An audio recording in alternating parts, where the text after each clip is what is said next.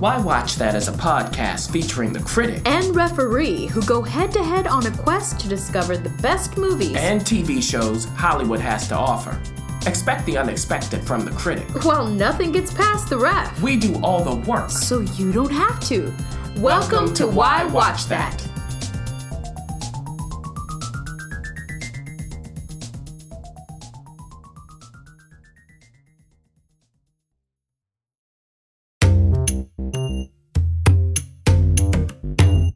Listeners, hey, guess what? What? Why watch that? Why watch that? We have a giveaway, another one coming to you. Oh, oh, oh. You get a DVD. You get a DVD, and you get a DVD. and this time, it is what men want. Mm. So not the Mel Gibson one. This is starring Taraji P Henson, Aldis Hodge, and a whole bunch of other people. Badu is in there. Tracy Morgan is on the cover. Yes. now the details, Ref. Can you tell us when? How did people find this giveaway? How do they enter? What's the deal? Okay, you can go to whywatchthat.com slash giveaways. You can go into the giveaway tab, and there you will find a chance to enter in um, and it starts again May 6th as of taping, but this thing ends May 29th, so you don't have that much time. There will be three winners, and all you got to do is click, click, click and follow the instructions, and you too could own what men what. Ooh, and this is a Blu-ray combo pack. Yes, you'll get all kinds of deleted scenes and lots of merriment. So go ahead and enter whywatchthat.com as the ref said giveaways, and we'll see who wins.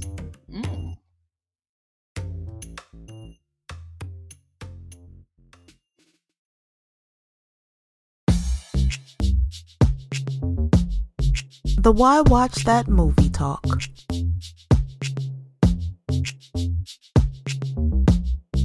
We have a movie talk for you. Yes, you listeners. The critic got a chance to see all of these movies. They are basically sneak peeks because they all open on May 17th or on a streaming device on May 17th. so we've got like one wide, one in select, and one on Netflix. Let's start first with Trial by Fire that you got a chance to see. And this is directed by Edward Zwick. It's written by Geoffrey Fletcher based on David Grann's uh, New Yorker article. Hmm. Mm-hmm. That. It has a lovely cast, but namely Laura Dern, who we all know, as well as Jack O'Connell and others that uh, you'll talk about. First of all, Jeff Perry's in there, and we just adore Jeff Perry. hold, hold it, Cyrus. Cyrus is here, and I'm sure he has a monologue at some point.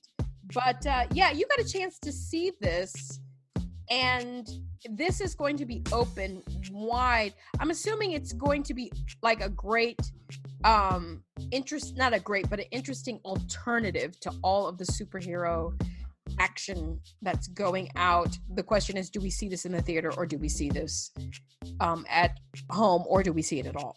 Mm. Well, that's a question. yeah, it is. Yeah, it is. I'm already seeing it. I'm already hinting. You're already hinting. Well, let's get to this plot. At 9:04 in the morning on December 23rd, 1991, in Corsicana, Texas, a little girl was playing outside when a fire erupted in a house across the street, exploding outward. Hmm. And as a man rushed outside the house in agony because he couldn't stop the conflagration, the girl's mom got on the phone with 911. And as a result of that terrible fire, the man, whose full name is Cameron Todd Willingham, lost his three little, little, little daughters. Oh, boy. yeah. And to add insult to injury, he was the one who was tasked with taking care of them while his wife Stacy, who's their mother, worked. Mm. But instead of being viewed as someone to pity, when the cops investigated the house after the fire, all they could see was Todd's guilt.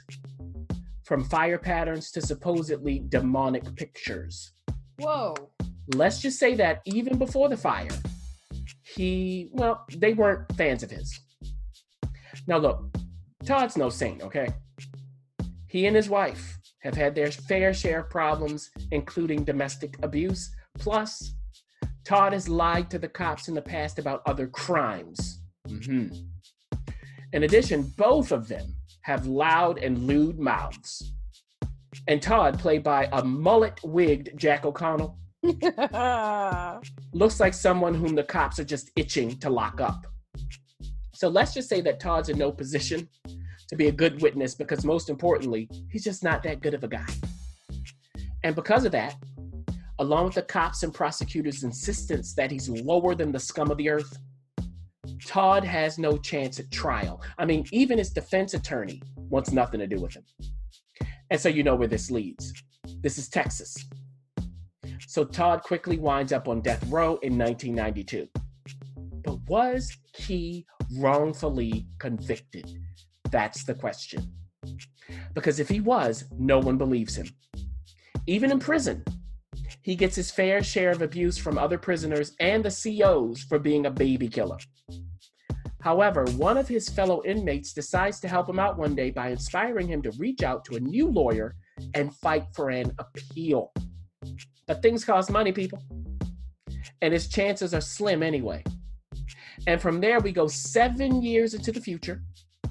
So we're now in the year 1999, where we meet Elizabeth Gilbert, who's played by Laura Dern. And Liz is weathering a trial of her own her ex husband, who's the father of her teenage daughter and son, and with whom she still shares a friendship, has a terminal illness. So things aren't looking good. But Liz is a woman with a heart of gold, so much so that she goes out of her way to help a certain stranger on a fateful day. And this stranger, who's mystified by Liz's charity, is so impressed by her that she convinces her to get involved with a group that wants to put an end to the death penalty once and for all. Now, at first, Liz isn't quite sure of what to make of the idea. However, she agrees to allow one of the inmates to write to her. And just who do you think that inmate is? But what's in it for Liz? I mean, her ex husband doesn't get it, her friends don't get it, and her kids don't get it. However, as Liz and Todd correspond, she discovers that Todd is someone who's worth fighting for. And so the question is this exactly how can Liz help Todd and for that matter, how can Todd help Liz in return? Plus, where will all of this end? Well, I'll tell you this it ends in heartbreak, my friends. Heartbreak. Oh boy. And with that, Trial by Fire attempts to do justice to the true story of one of the many injustices surrounding wrongful convictions and executions. But there's nothing new or particularly exceptional about it. It's just a straightforward presentation of this familiar genre. However, there are some relative highs here, along with what are certainly lows. So let's start with the lows. Hmm. During the first half of this film, while it was a good idea for director Edward Zwick to keep things moving, he couldn't move them fast enough to overcome Geoffrey Fletcher's script. I mean, just where in the world is the nuance? Because surprisingly, much of the writing, while not terrible, was just way too shallow. And as a result, Jack O'Connell's work, which goes there, has no support and seems overwrought. Ditto for Emily Meade, who plays his wife Stacy. And that's such a shame because both Jack and Emily are strong actors. Just look at what Jack did in Starred Up, another prison drama that required him to go there. All his work in that film had much better support, especially in the presence of master actor Ben Mendelsohn. Also, take a look at what he did as the lead in Angelina Jolie's Unbroken. In addition, when it comes to Emily, you can go ahead and check out her work as one of the main characters in HBO's The Deuce. I mean, the only thing holding the first half of this film together is the story itself, which outside of the writing is a compelling one. But despite that, you never get a sense of who Todd was underneath all of his outward brashness. There's just no depth and no anchor for all of the drama, which is something that you have to have for this kind of story. I mean, just take a look at how Denzel anchored Hurricane, which is similar in theme, all by himself.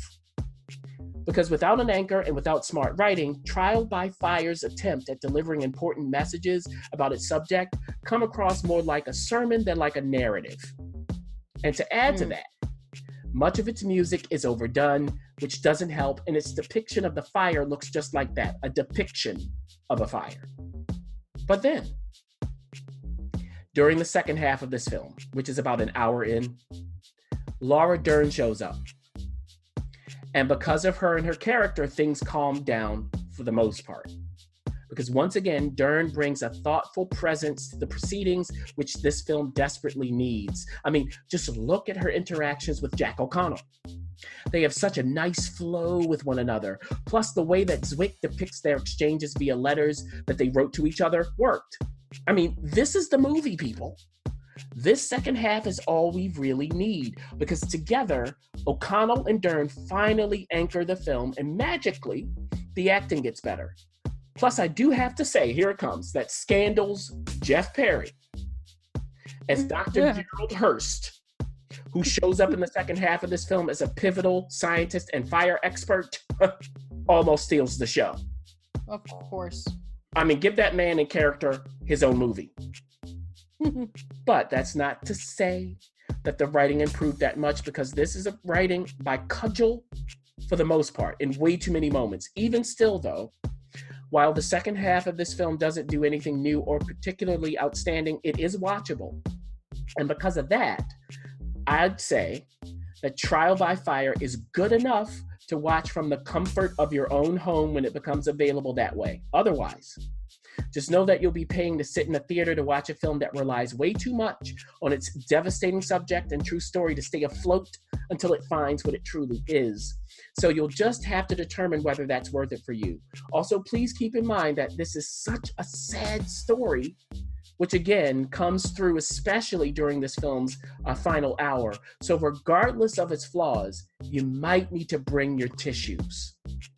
Wait, wait, wait, wait. Now, this is something a little different. Photograph. Yeah. This is in select theaters. You may or may not find it. I'm sure it'll make its way to the small screen at some point. But if you're looking for it in the big screen, please look it up before you, you say, oh, this is what I'm going to see. Well, first, it's directed by Ritesh Batra, and he also wrote it along with um, Emira Campbell. Now, I'm just going to apologize ahead of time because I'm pretty sure I'm pronouncing all of these names incorrectly.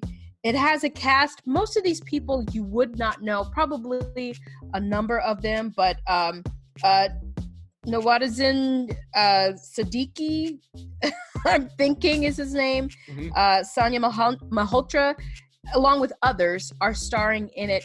You got a chance to sneak a peek of this movie that, festival wise, has done its fair share of, of rotation. Yeah. Uh, and at the start of Photograph, an Indian woman named Miloni, who's played by Sanya Malhotra, shops for clothes with her mother and sister in Mumbai, but her mind is elsewhere. Plus, at the same time, her father and his business partner chat about the futures of their children who are now young adults. So, what's that about? Hmm. And then Miloni leaves her family to go for a walk by herself. And during that walk, she's convinced to have her picture taken by Rafi, who does this for a living and who's played by Nawazuddin Siddiqui. But surprisingly, when Rafi looks down toward the end of the transaction, Miloni walks away with a copy of the titular photo without paying for it. Oh, Now, keep in mind that Miloni has done this absent mindedly. Again, she's lost in thought. But Rafi doesn't know this, and he has no idea of where she's gone. Plus, just what is it that's on Miloni's mind? What's troubling her? Well, before we get to that, we learn a bit more about Rafi. And we find out that he's facing constant pressure from seemingly everyone who knows him to get married. Almost everyone he encounters on his way back home after his puzzling exchange with Miloni mentions to him in amusing fashion, I have to say, that they heard that his marriage prospects have gotten so bad that his own grandmother has stopped taking her meds in an effort to guilt him into finding someone. but just what is the whole exactly? Uh, in any case, Rafi loves his grandma, who raised him, so he decides to put her fears at ease and get everyone else off of his back in the process. He decides to send her a note claiming that he's just met a wonderful woman. And to make the white lie stick, he even includes a picture of this fictional woman. But can you guess which picture he uses? Uh oh. Uh oh. Now, for Miloni, Rafi's picture plays an important role in her life as well because people take a liking to it. However, through a series of events, the picture is taken away from her, which forces her to reach out to Rafi about getting another copy. But this time, Rafi makes sure that he gets something in return. Because this time, he asks Miloni to pretend to be the woman he told his grandmother about, which she agrees to do, much to his surprise. Oh. And with that, both Miloni and Rafi embark upon a ruse to keep Rafi's grandmother, who's the farthest thing from a pushover, at ease. And along the way, they by necessity get to know each other better. But just where do you think that takes them? And just how exactly does it work out? And what does working out mean? It might not be what you think.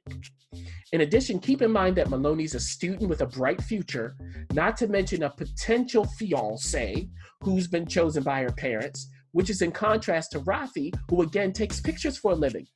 But he does so for commendable reasons. Even still, in the end, these are two people whose dreams go against expectations and who somehow understand each other on a deeper level. But will their unlikely connection be enough to overcome the bonds of class? And with that, director and co writer Ritesh Batra once again has crafted a film that's gentle and unforced. That's his trademark. Now, there are blips of humor here and there, along with uh, one or two tenser moments, but they are the exceptions rather than the rule because photograph doesn't have some sort of propulsive narrative. I mean, it is what it is, which is an escape from things having to happen. And so the main question for moviegoers and watchers is this Will photograph charm you with its deliberateness, or will it just put you to sleep? Hmm. Well, let me start here. I do have to say that for its pace and feel, its runtime is a little too long. I could feel it. Plus, you have to read subtitles, so keep that in mind. Oh, yeah. However, even in the face of all that, I found Photograph quite soothing. I found it quite pleasant to watch, and I liked the characters and the cast. Now, despite that, though, I know for a fact that some people will find it too slow, which actually would be understandable. However, that's kind of the point, because for those who get in sync with Photograph's rhythm, you'll have the chance to escape the hectic moments in life, which might be just what the doctor ordered. You'll be able to sit back, take a breath, relax, and let this film wash over you. And if that sounds like your kind of thing, just know that you can do that either in a theater or from the comfort of your own home when Photograph finally makes its way to Amazon Prime. Ooh. Now let's end this movie talk with See You Yesterday. That's coming out on Netflix uh, on May 17th. And it was definitely something that was highlighted at this recent festival called Tribeca Film Festival. Hmm. Uh huh. And uh, it it's written, or first of all, it's directed by Stefon Bristol. Uh, he also co-wrote it with Fredrica Bailey. It has a very interesting um, cast. Not a lot of people that you would know, but Astro, if you remember, I think he was on X Factor. Yeah. It was it was a, a he didn't win, but he was an amazing um, young little rapper who just was uh, absolutely amazing. He's in it. Eden Duncan Smith, Dante uh, Critchlow, uh, Marsha uh, Stephanie Blake, along with a ton of other people. This has a really interesting premise. Do tell us about it. Yeah, it does. So um, it begins on June 27th, 2019 at 4:26 in the afternoon. And Claudette Josephine Walker, known as CJ, get it, CJ Walker, Uh huh. and her best pal Sebastian Jefferson Thomas record something very important before they do something very important. And via that recording, we learned that they're about to embark on their third temporary relocation test. But what in the world is a temporary relocation test? Sounds like a time machine. Well, yeah, it's a test of their invention, which is housed in backpacks, and which, brace yourselves, as the ref said, opens up a wormhole that will take them 24 hours into the past. Yeah, this is about time travel, y'all. Oh, yeah. But 24 hours is as far back as they can go theoretically, which, by the way, is a vital component of this narrative. All right, so after CJ explains what they're doing, they start the test. And things shake and rattle all around them. So it looks like something's going to happen. This might actually work. And then mission failure. Oh boy. But do you think that will deter our trusty teams? Well, you know it won't, especially since CJ, who's played by Eden Duncan Smith, and Sebastian, who's played by Dante Critchlow, are oh so close to getting this monumental scientific breakthrough to work.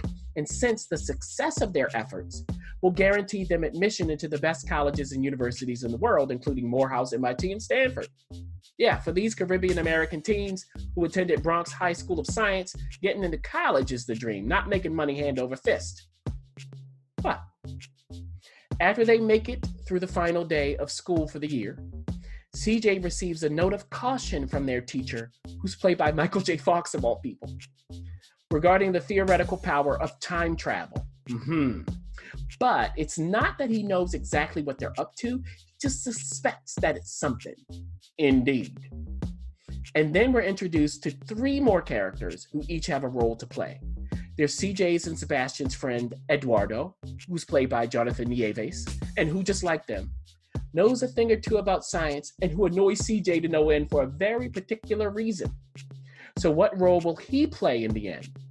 There's CJ's ex boyfriend, who's a piece of work, and there's CJ's older brother, Calvin, played by Astro, Brian Stro Bradley, mhm. who, after they have an encounter with a couple of cops, warns CJ that she must learn how to control her temper, which is especially important because there was a recent killing of a black kid by the cops in their neighborhood.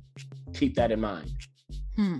Plus, they have a mother played by Marsha Stephanie Blake who loves them, and they have the memory of their father who died some years before to uphold.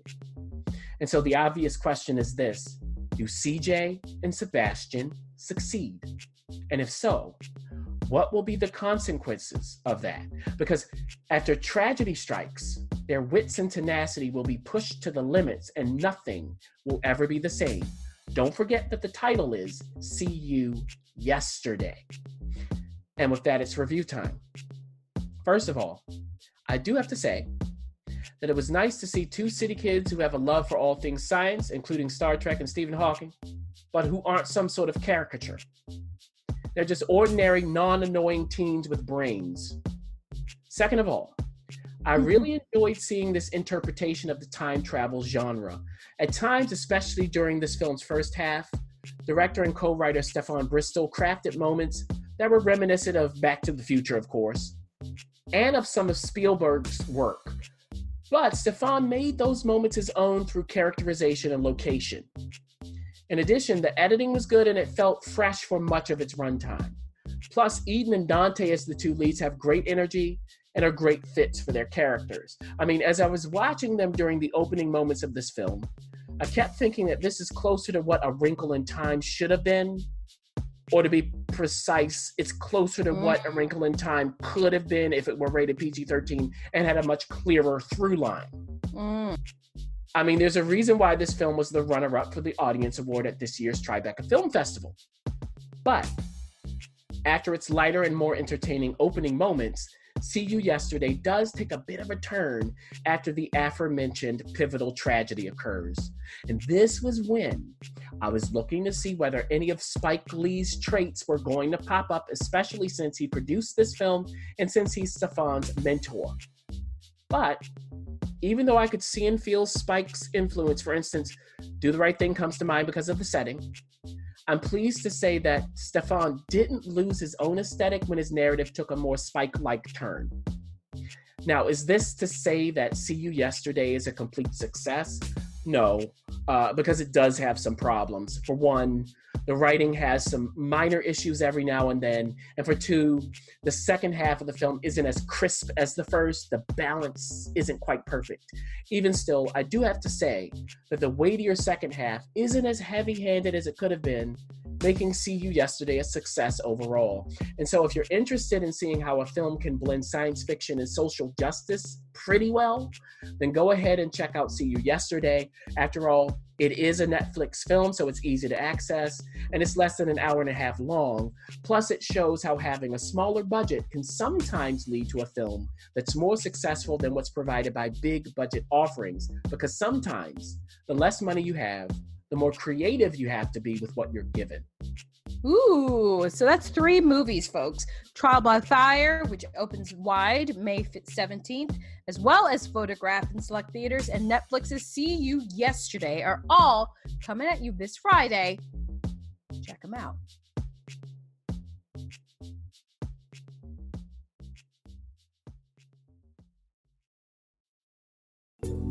Eh oui, ho, ho, bonjour tout le monde. Oh, bonjour. Listen, this year is our first year covering the Cannes Film Festival. What? Yes, as you say, it is the premier festival of, of all festivals. And guess who's going to physically be there? Not us. but we are accredited members and we will be covering it from a distance. But that's not all we'll be doing. We'll also be giving you some highlights mhm, Mm. this May 14th through the 25th of the action and the flair and the dresses and the movies and the film stars, all from the comfort of our own home as people enjoy themselves in the south of France. Now, I hear you're pretty excited about this f- year's festival, critic. I am. I mean, some wonderful things that stand out. First of all, Quentin Tarantino is going to drop his next movie on us, Once Upon a Time in Hollywood, starring DiCaprio and Pitt, Ooh. along with Margot Robbie and Dakota Fanning and other people. Yeah, it's 1969 in LA, everybody. Think about that. Now, we also, yeah, we also have a return of Jim Jarmusch, who whose last film, Paterson, we really enjoyed, Ref. This time, though, Mm. he's doing some sort of horror movie. and it's starring apocalypse. And it's starring Adam Driver again and Bill Murray. Oh, what a pair. We also have Terrence Malick's latest film coming. Pedro Almodovar's latest movie is coming. Rocket Man, yes, that's about you know who. Hilton. Elton John, that's right. That'll be there. Uh, Ken Loach's latest film. We loved his I, Daniel Blake at the New York Film Festival. At the first time we went, he's back, along with many others. So that's just a few of the highlights. What a festival! What a festival it will be. We will be there, kinda, to cover it for you. You stay locked here at Why Watch That, and we will enjoy our baguettes.